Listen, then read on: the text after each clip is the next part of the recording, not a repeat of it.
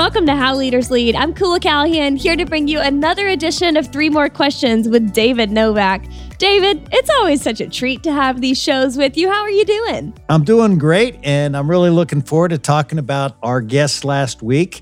We had a great conversation with Gail Troberman, the president and CMO of iHeartMedia, and she's a real creative force. One of the things that really drives her leadership is that passion to go for big ideas, and I enjoyed listening to her. I so enjoyed this conversation, and I resonated a lot with a lot of things that Gail said, particularly when she talked about the fact that she talks really fast and she thinks really fast.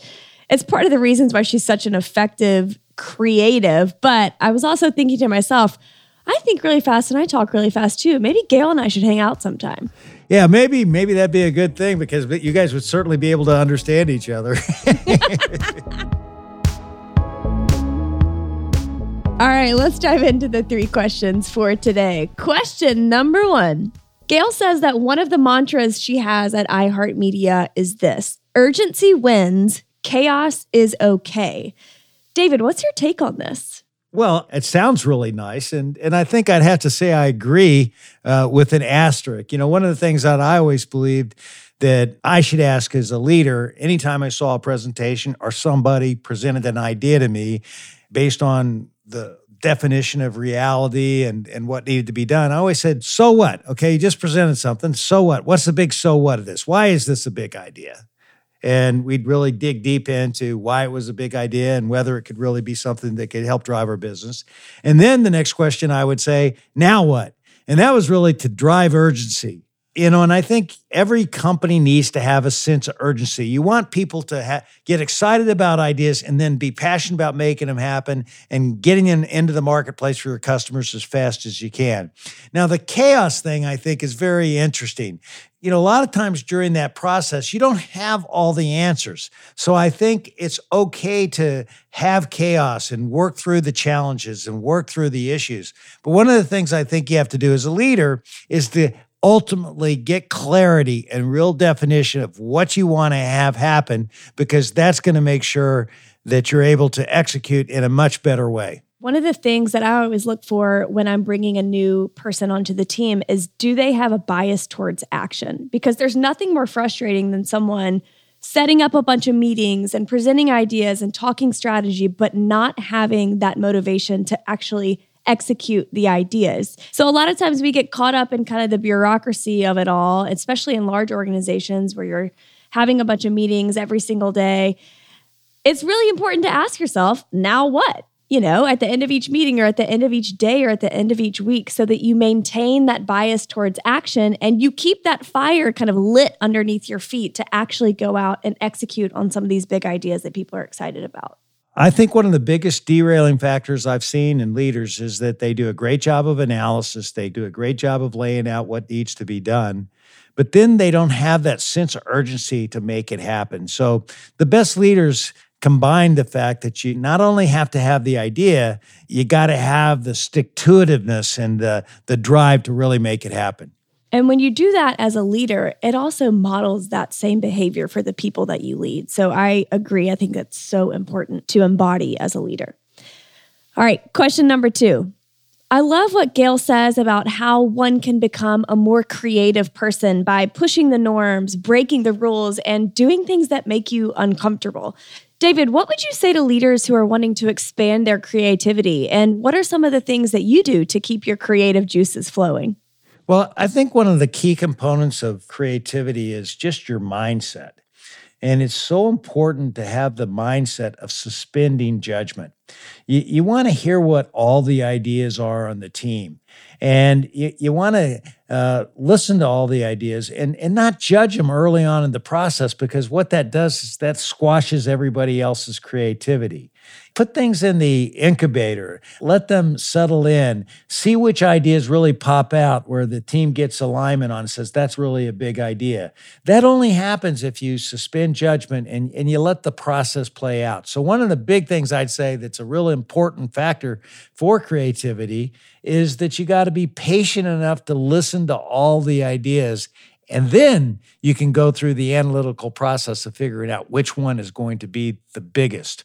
You know, one of the key things about creativity is that you have to be creative yourself. And the way I would get my creative juices flowing is I'm a big believer in building know-how. You know, I love to read a lot, see what everybody else is doing in the industry, see what people are doing in other industries, and then ask myself the question, okay, if they're doing it there, how can I do it in our business so that we can have the same kind of success? By doing it maybe a little bit differently, but basically understanding the genesis of the idea and then applying it to our particular situation. I love that. One of the things that I do to stay creative and kind of feed that innovative part of my mind is to just follow brands on social media that I think do a really great engaging job of communicating a message in a succinct way.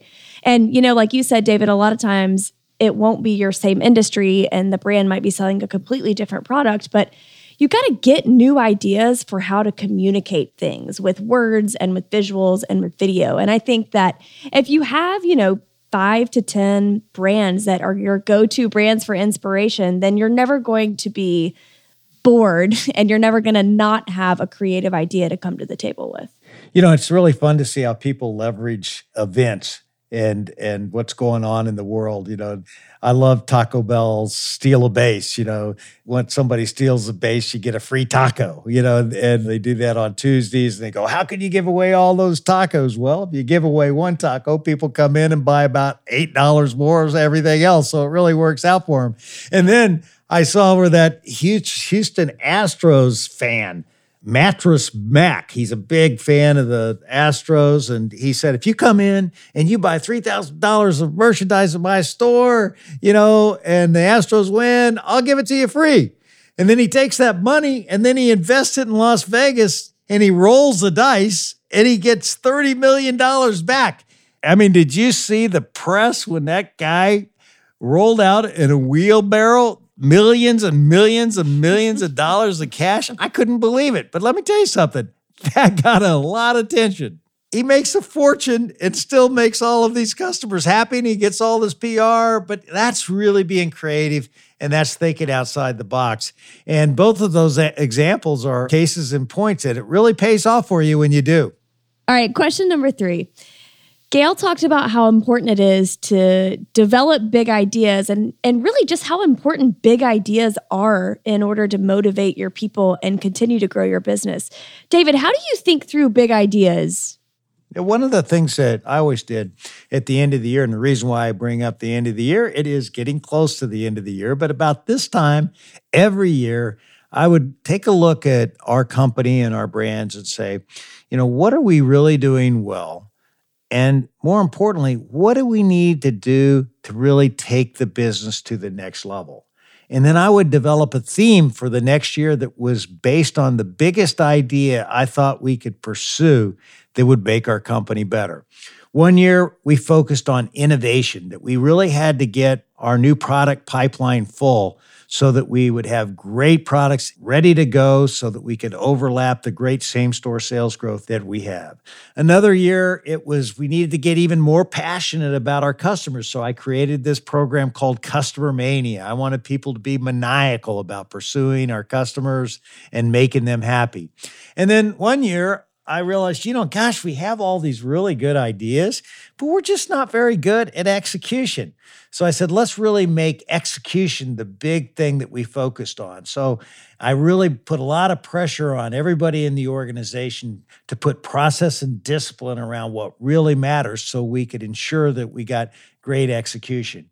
And I think one of the things that you can do as a leader now is think about exactly where your business is today and then ask yourself, what's that big idea in my organization that I can pursue that can take our business to the next level? And I have to tell you, that was one of the most effective things I did to keep our business growing and growing each year. I also imagine pairing that with that sense of urgency and bias towards action is what really allowed you to get such big things done with your team. Absolutely. And by the way, if you didn't have a sense of urgency working with me, you had a problem. You know, there's nothing that I hated more was somebody who is lazy, lethargic, and took forever to get something done. I wanted people who are really going after the business, attacking it, and getting things done. And that's what really fires up the organization. It's that contagious enthusiasm to drive great execution behind really big ideas. That wraps our episode of Three More Questions for today. Thanks so much for tuning in to How Leaders Lead. We're on a mission to make the world a better place by developing better leaders. And if you carve out a little time with us each and every week, we'll help you build the confidence you need to lead well. So tune in Thursday for my conversation with Edward Lee, celebrity chef, author, and restaurateur.